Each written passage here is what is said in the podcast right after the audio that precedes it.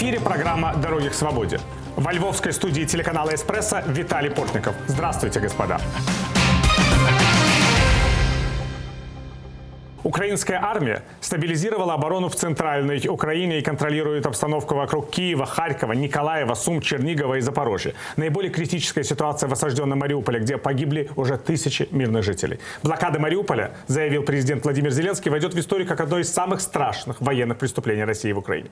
Евросоюз тем временем рассматривает вопрос о введении эмбарго на поставки нефти из России и может полностью отказаться от энергоресурсов из страны-агрессора в случае массированных бомбардировок Киева или применения России России химического оружия в Украине. Но есть и еще один очень важный фронт – информационный. Насколько Украине сегодня удается справляться с пропагандой России? Насколько в самой стране и в мире – отдают себе отчет э, в том, что происходит и еще будет происходить, и как э, будет развиваться ситуация в ближайшем будущем. В нашей студии Николай Княжицкий, депутат Верховной Рады Украины, член парламентского комитета по вопросам гуманитарной и информационной политики. Здравствуйте, Николай. Здравствуйте. И с нами на связи по скайпу Тарас Березовец, украинский политический эксперт и тележурналист, и Питер Залмаев, тележурналист. Здравствуйте, коллеги. Добрый день. Но прежде чем мы начнем разговор, сюжет о последних событиях и заявлениях продолжающейся войны России против Украины. Почти месяц украинцы героически противостоят полномасштабному вторжению российских войск. По данным Генштаба Вооруженных сил Украины, противник потерял наступательный потенциал и остановлен на всех направлениях. Подразделения украинской армии и территориальной обороны освободили более 30 населенных пунктов в Киевской области. Российские войска заняли позиции в нескольких десятках километров к северо-востоку от украинской столицы и укрепляют оборону. При этом не прекращаются ракетные атаки на город, в том числе с территории Беларуси. Вечером 20 марта в результате ракетного обстрела разрушен торговый центр «Ретровиль» в Подольском районе Киева.Погибли не менее восьми человек. Повреждены несколько многоэтажных домов. Со времени вторжения в Украину российские войска запустили по стране уже более 1100 ракет, включая баллистические и гиперзвуковые, которые практически неуязвимы для систем противоракетной обороны. Россия использует украинскую территорию в том числе для испытания своих гиперзвуковых ракет «Кинжал» и наносит ими удары не только по военным объектам, но и по жилым кварталам украинских городов. Наиболее критической остается ситуация в Мариуполе. Город практически полностью уничтожен, погибли тысячи мирных жителей. На улицах не прекращаются бои. Десятки тысяч людей вынуждены прятаться в подвалах и бомбоубежищах. У многих закончились вода и продукты. Президент Украины Владимир Зеленский в очередном видеообращении заявил, что блокада Мариуполя войдет в историю как одно из самых страшных военных преступлений России в Украине. Блокадный Мариуполь увійде в историю. Блокадный Мариуполь войдет в историю ответственности за военное преступление. То, что сделали оккупанты с мирным городом, это террор, который будут вспоминать и через столетия. И чем больше украинцы говорят об этом миру, тем больше мы находим поддержки. Чем больше Россия применяет террора против Украины, тем худшие последствия для нее. Гірші наслідки наступають для неї. Накануне Министерство обороны России выдвинуло ультиматум защитникам Мариуполя сложить оружие и сдастся. Украинские власти ультиматум отвергли. На этом фоне делегации Украины и России продолжают обсуждать мирное соглашение, которое, в частности, включает отказ Киева от вступления в НАТО в обмен на гарантии безопасности от союзников и вывод из Украины российских войск. Однако многие политики в Украине и странах Запада скептически относятся к тому, что Москва готова к миру. Министр иностранных дел Британии Ли Страс убеждена, Россия использует переговоры лишь как возможность для перегруппировки своих войск с целью оккупации новых украинских территорий. А по данным американской разведки, Владимир Путин сейчас ставит своим войскам как ключевую задачу не захват Киева, а создание сухопутного коридора между западной частью России и Крымским полуостровом, а также расширение контроля контроля над Донецкой и Луганской областями. Ну вот, Николай, Собственно, можно ли считать, что сегодня информационное пространство Украины вот обеспечено целостным вот таким вот э, взглядом на события? Потому что мы видим, что у людей сейчас новости, они на первом плане. Куда не зайдешь, люди сидят либо с гаджетами, читают новости, либо смотрят на телевизионные экраны. Во всех местах, где нет э, воздушной тревоги, люди вообще интересуются только новостями. Да и в бомбоубежищах, честно говоря, люди читают только новости. Ну, смотрите, информационная война, информационная политика – это очень широкое понятие. Безусловно, если мы говорим о войне в общем, то Украина выигрывает проигрывает информационную войну, разбивая Россию в чистую. Но происходит это очень часто не только и не столько благодаря украинским журналистам или средствам массовой информации, сколько благодаря нашим коллегам, которые нас поддерживают везде в мире, в демократических странах, в Соединенных Штатах Америки, в Европейском Союзе. Собственно, они первыми и начали говорить о той опасности, которая представляет российская агрессия для Украины, даже тогда, когда в Украине в это еще никто не верил. И благодаря их заявлениям удавалось какое-то время сдерживать эту опасность. Если же говорить о ситуации в украинском медиапространстве, то, к сожалению, мне кажется, если бы не было этой поддержки, мы бы войну проигрывали. Посмотрите, у нас э, ну, после Майдана, после 2014 года была создана целая система навещания. Мы вели вещание на разных языках, доносили свою точку зрения. К сожалению, после 2019 года вся эта система была уничтожена. Наоборот, на ее месте появились фильмы, которые пропагандировали русский мир, русские ценности и все то, о чем сейчас говорит Путин. Сейчас тоже создан некий пул внутри Украины, украинских телевизионных каналов, самых крупных олигархических каналов, и из них сделан единственный канал вещания. Конечно, для украинцев этого мало. Если мы посмотрим на то многообразие, каким забрасывает украинцев российская пропаганда через кучу каналов, которые они включают, кстати говоря, на оккупированных территориях, в интернете, в Ютьюбе, мы, убивая это многообразие и создавая только один канал из нескольких олигархических каналов, конечно, ограничиваем э, свое влияние. Потому что, наверное, кто-то из украинцев смело воюет или руководит государством в эти моменты, а кто-то решает какие-то свои узкие цели. Поэтому, мне кажется, надо действовать несколько иначе. Надо рассказывать о тех украинцах, которые выехали за рубеж, надо заботиться о них. Это миллионы людей, которые оказались беженцами из-за преступной политики Путина. Об этом надо говорить. Надо говорить не только об украинцах, о крымских татарах, о представителях различных меньшинств. Надо много говорить об армии. И чем больше было бы украинских патриотических телевизионных каналов, украинских медиа, чем больше бы государство их поддерживало, мне кажется, тем было бы лучше. Вот здесь мы проигрываем. Но, как я уже говорил, благодаря международному сотрудничеству и поддержке, в общем, информационную войну украинцы выигрывают. И смелости, конечно, наших воинов на фронте. Ну и обратимся к Тарасу и Питеру. Вот ваше представление об информационном пространстве Украины сегодня. Украинское информационное пространство очень сильно фрагментировано. Значительную часть его контролируют государственные СМИ и государственная пропаганда. Это Министерство обороны, Министерство иностранных дел и, конечно, Офис президента, который распространяет официальную версию. Но при этом нужно сказать, что у них тоже очень сильно между собой иногда разнятся данные, и это создает дополнительную путаницу, поскольку иностранные СМИ, которые привыкли доверять и привыкли к one voice policy, то есть э, общая информационная политика, сталкиваются с тем, что что никакой общей информационной политики нет. Ну, до недавнего времени была также точка зрения многих независимых информационных телеканалов, э, которые вещали в обычном эфире, вещали в интернете. Телеканал там «Эспрессо», «Пятый», «Прямый», но теперь как бы их всех загнали в русло одной единой общей информационной политики. И теперь очень сложно ну, услышать какую-то версию отличную, кроме как от официальной. Причина этого мне кажется, заключается очевидно в том, что если власть действительно планирует подписывать какие-то ну, неоднозначные документы, неоднозначные решения с Российской Федерацией, в таком случае им необходимо, естественно, чтобы все были загнаны в э, стойло, и они не хотят слышать никакой критики. Ну, это, в принципе, очевидно для меня, моего коллеги Петра Залмаева, который тоже мы вместе очень много комментируем для международных СМИ. Но даже здесь политика освещения событий в Украине очень а, разная. Вот, Питер, на, на примере Индии, например, а правда это интересно сказать?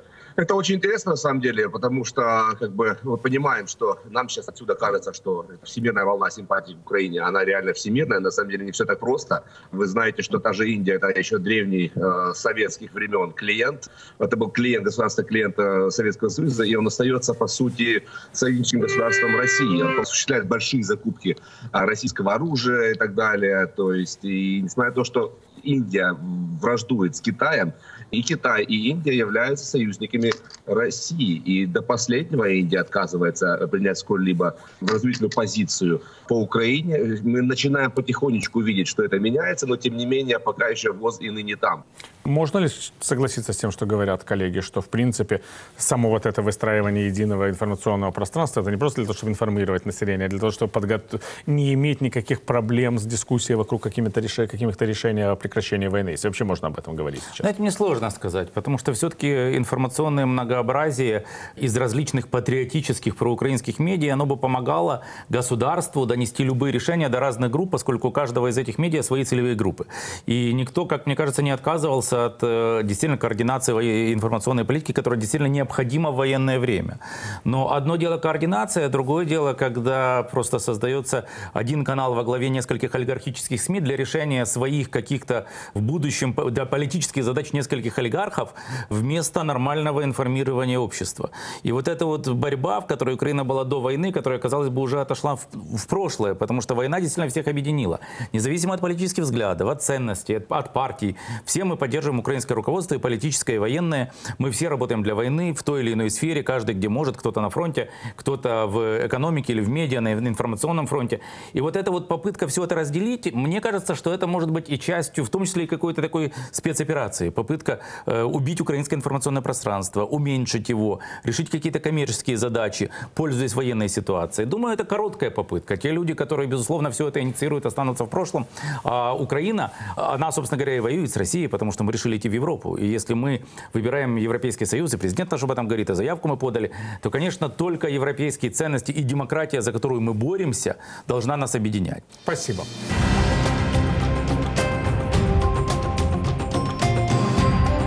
В эфире программа «Дороги к свободе». Наши гости сегодня – депутат Верховной Рады Украины Николай Княжицкий и политические журналисты Тарас Березовец и Питер Залмаев. Мы говорим о информационной войне, которая сейчас сопровождает войну России против Украины.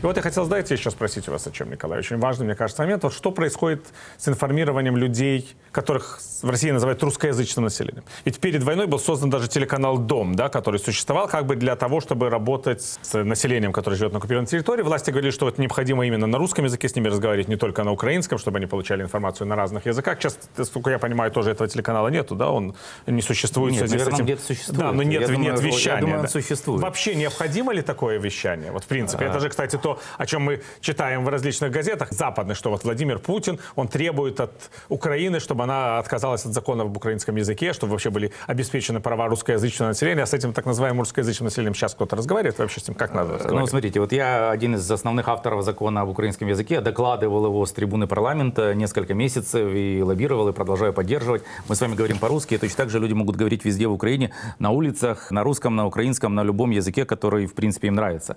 Поэтому языковой проблемы как таковой в Украине нет, и это показывала вся социология, вся социология, которая проводилась до начала этих военных действий. Безусловно, большинство людей, которые являются этническими украинцами, и те, кто является этническими русскими, но являются частью украинского народа, украинской государственной нации, они все поддерживали, более 80% поддерживали статус украинского языка как государственного, а 20% ну, придерживались какой-то другой точки зрения, хотели двуязычия, но это было меньшинство. Эти люди при этом могли разговаривать по-русски дома, но они считали, что их дети должны изучать в школе украинский, что их устраивает общаться с государственными органами на украинском языке. То есть у них была полная толерантность к украинскому языку, и языковой проблемы в Украине не существовало. Она существовала в голове Путина.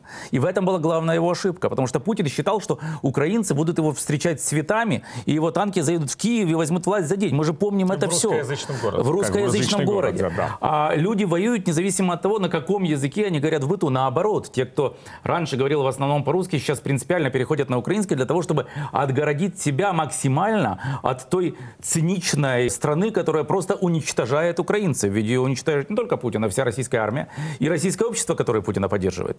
И поэтому это, это определение сейчас происходит. Поэтому языковой проблемы, как мне кажется, я в этом даже я в этом уверен, и об этом говорила социология, в Украине никогда не существовало. Все это, опять-таки, исходило из того, что сотрудники ФСБ, которые, видимо, пытались выслужиться перед Путиным, абсолютно неверно его информировали. Они считали, что здесь все против украинского языка, что у нас нет сильной армии, что нас можно легко захватить, поэтому Путин и провозгласил эти нарративы и рассчитывал за 72 часа покорить Украину. А оказалось все по-другому. Если мы говорим о медиа, то то, что нам нужно было, вот я уже, я начинал с этого говорить, у нас был канал и навещание, который вещал по-английски для всех, кто хочет знать об Украине. Этот канал убили, создали русскоязычный канал, который начал крутить русские советские фильмы, которые и являются идеологией Путина. С моей точки зрения, это тоже иначе как диверсией и подготовки агрессии назвать нельзя. Потому что в окружении президента Зеленского в то время были были люди, я надеюсь, сейчас, когда он увидел тот ужас, что творит здесь российская армия президент Путин, как они к нему относятся, как они на него покушение готовят, я думаю, что и он вместе со всем украинским народом, э, с тем, кто сомневался, поймут, что подыгрывать агрессору, в том числе в информационном и в культурном плане, ни в коем случае нельзя. Нужно развивать и защищать собственную идентичность, свой путь в Европу, свои политические ценности и свои демократические ценности. Тарас, вот как вы считаете, как изменилось это вот информационное пространство, может быть, даже за эти недели, вот с языковой точки зрения, если оно вообще можно говорить, что оно изменилось? Оно изменилось, э, естественно, в значительной степени благодаря тому, что сейчас многие украинские СМИ и блогеры в том числе стали переходить еще больше на украинский язык. Но эта тенденция она началась еще на самом деле до войны. Это активно начало так происходить после 2014 года. Другое дело, что эта тенденция она будет всепоглощающей. Русского языка в украинских СМИ будет становиться все меньше и меньше. И я думаю, что многие украинские издания, сетевые, в первую очередь, откажутся со временем вообще от русских версий, которые для многих были единственной, главной, и перейдут э, на, там, вместо русской будет теперь английская, например, ну или арабская, испанская. То есть других языков будет больше, а русского будет меньше и меньше и меньше. Это абсолютно естественная реакция большинства граждан на все то, что происходит в нашей стране. И самое главное, что русский язык начинает ассоциироваться с Россией страной-агрессором. Даже первые дни после вторжения тоже мы эвакуировали свои семьи в сторону Западной Украины вместе с Тарасом. И вы знаете, вот мы ездили по городам, которые абсолютно умные украиноязычные. И вот даже на, просто на этом уровне, когда люди слышали, что или мы говорим по-русски, или у нас есть на украинском определенный акцент, они спокойно переходили перевели на русский язык, понимаете? То есть страна сейчас занята не этим. И вот э, даже вот сейчас, в такие сложные для нас времена, украинцы показывают абсолютную толерантность к русскому языку. И не забывайте, что литмотивом, главным, наверное, выражением, там, крылатой фразы этой войны, это прекрасная русская фраза. «Русский корабль, иди сам, сами знаете куда». А скажите, Питер, вот этот же нарратив русского языка, он всегда был очень важен для западных медиа. Это то, что Россия всегда продвигала в западных медиа. Вот русский язык, вот почему-то они могут издаваться издания на русском языке, почему они не могут медиа делать на русском языке. Вы помните все это хорошо? Включались с Тарасом на, в центре столицы, из центра столицы включались в эфир CNN International, а, вот, общались с ними, рассказывали, что и как происходит. Часто мы говорим, отвечаем на эти вопросы по поводу русского языка, по поводу всех этих вещей, которые Путин утверждает, вот являются не вот э, абсолютно вот оправданной каузой Белли. Э, причиной, почему он пошел на войну с Украиной, некая денацификация, притеснение украинского русского языка и так далее. Я думаю, что западные которые уже прекрасно понимают, что пытаться понять э, того, кто взял тебя в заложники, да, бесполезно, э, что он всегда придумает любую причину. В 2014 году это был некий закон Турчина, как его тогда назвали с русским языком. Вот это была причина. Если бы этого не было, то все было бы нормально. Сейчас вот если бы не было там Зеленского нациста у власти, то все было бы нормально. Если бы там не стреляли там по Донбассу, э, защищаясь, как бы, то все было бы нормально. То есть, если бы Зеленский по глупости бы не упомянул Будапештский меморандум на конференции в Мюнхене, то все было бы нормально. Ничего нормально не было бы. И вы, Виталий, часто говорите это из своих статьях говорите, что у Путина одна цель – это покорение Украины, это land grab, это захватническая война в стиле 19 века. И, и все остальное – это просто ширма, это риторика, которая не имеет ничего общего с реальными целями оккупанта. Я хотел вот об очищении поговорить, потому что, знаете, после каждого Майдана я помню такие истории, как э, целые коллективы олигархических телевизионных каналов, как вы говорите, то есть каналов, принадлежащих крупнейшим украинским бизнесменам и скрывавшим правдивую информацию от населения – они каялись перед своими телезрителями. Вот мы говорили неправду, вот мы вынуждены были говорить неправду, нам не разрешал собственник, у нас были такие проблемы, на нас давила власть. Но вот сейчас практически все телеканалы говорят в одним голосом. Но вот такое очищение телевизионного эфира, оно произойдет после окончания войны? Я не уверен, потому что государство опять объединило эти олигархические телеканалы, в том числе те, которые принадлежат известным деятелям партии «Оппозиционная платформа за жизнь», которую запретили сейчас, потому что это пророссийская партия. Но их медиа вошли в этот государственный пул, им все простили, и представители этой оппозиционной пророссийской партии, запрещенные сейчас, принимают участие в этом общенациональном марафоне. Поэтому у людей такая каша в голове. Или каналы, которые принадлежали Виктору Медведчуку, известному ставленнику Путина в Украине, который сам сбежал, непонятно где находится, они продолжают вести вещание в интернете. Те же самые ведущие, да, они сейчас заняли проукраинскую позицию. И, в принципе, это, наверное, нормально. Но насколько хватит этой проукраинской позиции? Они просто видят, сейчас в обществе нету другого мнения. Вы, кстати, говорили о эфире для людей, которые сейчас покидают Украину, это беспрецедентная история, потому что это уже сейчас вот на, на момент, когда мы в этом разговариваем, это уже 3 миллиона человек, да их может быть больше.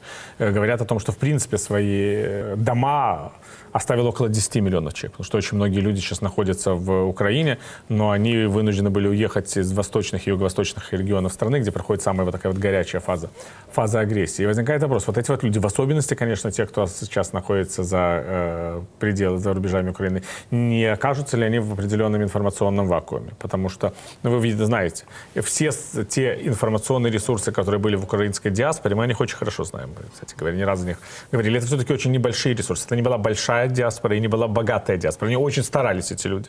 Но это небольшие газеты, это небольшие радиостанции, это небольшой объем вещания.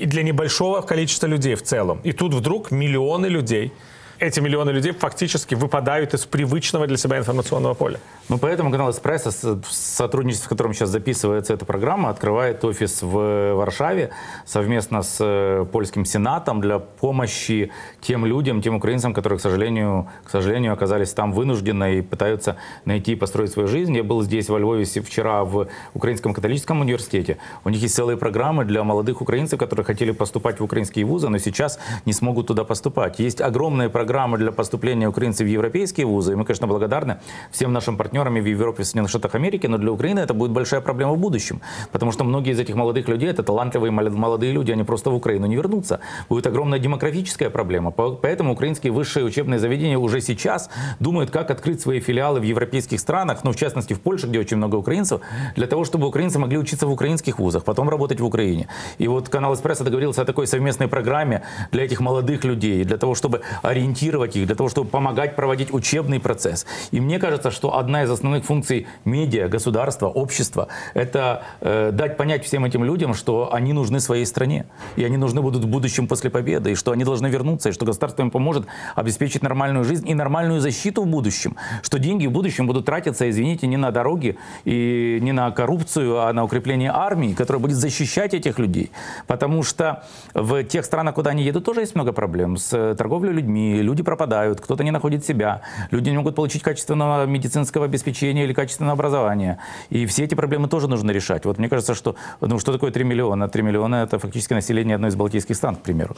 Это очень много людей. Конечно, мы должны им всем помочь. Тем 3 миллионам и тем 6, которые оказались без своих домов здесь у нас э, на территории Украины. Ну, кстати, есть еще такой э, реальный момент, очень важный, как информационное пространство в самой России, да, вот разговор с людьми в России о том, что происходит. Кстати, с каждым днем уменьшается возможность для этого разговора. Вот на Радио Свобода осуществлялось беспрецедентное давление все эти годы, ну и вот теперь фактически это давление привело к своему логическому завершению, да, что фактически российские власти сделали все возможное, чтобы люди не могли получать тот контент, который мы для них производим. Я, кстати, Э, воспользуясь случаем, скажу тем нашим э, зрителям, слушателям, читателям в России, которые все же вот прорываются через сказать, занавес железный информационный, который установлен, что мы, конечно, продолжаем работать для них и стараемся рассказывать правду о событиях. Вот даже и отсюда, вот прямо из Украины воюющие, да, которые сейчас подвергаются агрессии России. Но как в такой ситуации, когда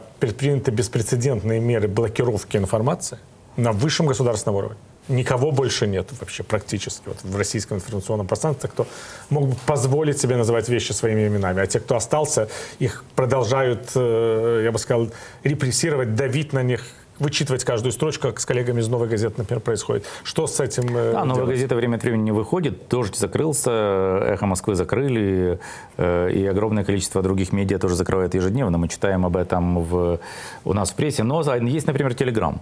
Потому что Telegram это все-таки не, не, не сайт, это мессенджер, и можно оттуда получать информацию. Есть э, спутниковое телевидение. Конечно, мало людей имеют к нему доступ, тем не менее, мне кажется, что думать о том, чтобы накрыть эффективным спутником телевидением Россию, современную Россию можно, и какое-то количество людей будет получать оттуда информацию.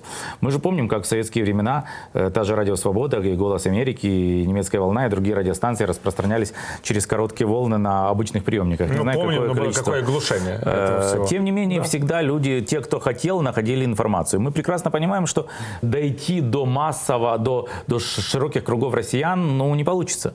Но, тем не менее, наша задача, чтобы нас услышали те думающие россияне, которые ищут информацию и пытаются разобраться в том, что происходит. Даже эта небольшая часть людей, она очень важна. Так же, как было и в Советском Союзе. Не все слушали на коротких волнах ВЭФ, а, там, «Голос Америки» или «Радио Свободу», да? Но все-таки та часть людей, которая слушала и были организаторами первых митингов, э, демократических процессов, когда началась перестройка, после этого построение независимых государств, когда они начались. Поэтому самое главное продолжать работать. Ну вот возвращаясь к самой войне, как вы себя ощущаете? Вот мы сейчас в завершающей какой-то фазе происходящего или это такой вот долгий процесс, и мы еще долго будем с вами вот тут вот в студии собираться и разговаривать не о мире, а именно о войне?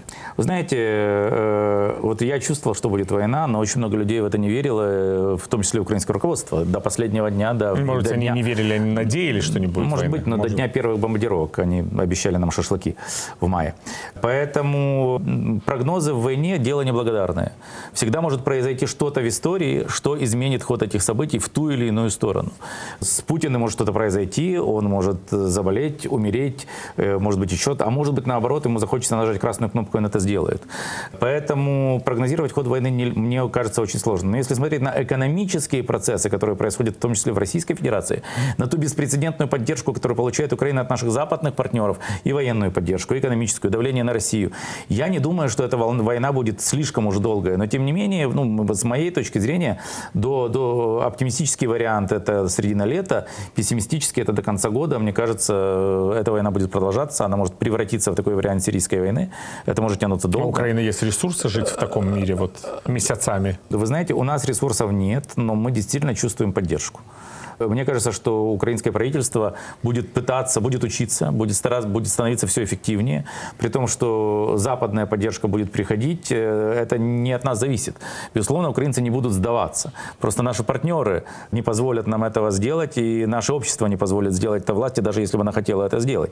И вот такое вот единение западной поддержки и ценностей украинского общества, которое борется за свою независимость, свои ценности, конечно, дает нам большую надежду на победу. Я лично в победу очень верю. Спасибо. Я думаю, что нам еще придется много аспектов этого конфликта обсуждать, но, конечно, самое главное о том, о чем мы всегда должны помнить, когда обсуждаем темы войны, которую Россия начала в Украине, это гибель людей, совершенно безвозвратные потери. Это те люди, которые сейчас, когда мы здесь можем разговаривать еще в студии, сидят в бомбоубежищах, и мы пришли в эту студию из бомбоубежища, которое буквально за несколько минут до нашего разговора отзвучала сирена воздушной тревоги, мы поэтому смогли эту программу записать.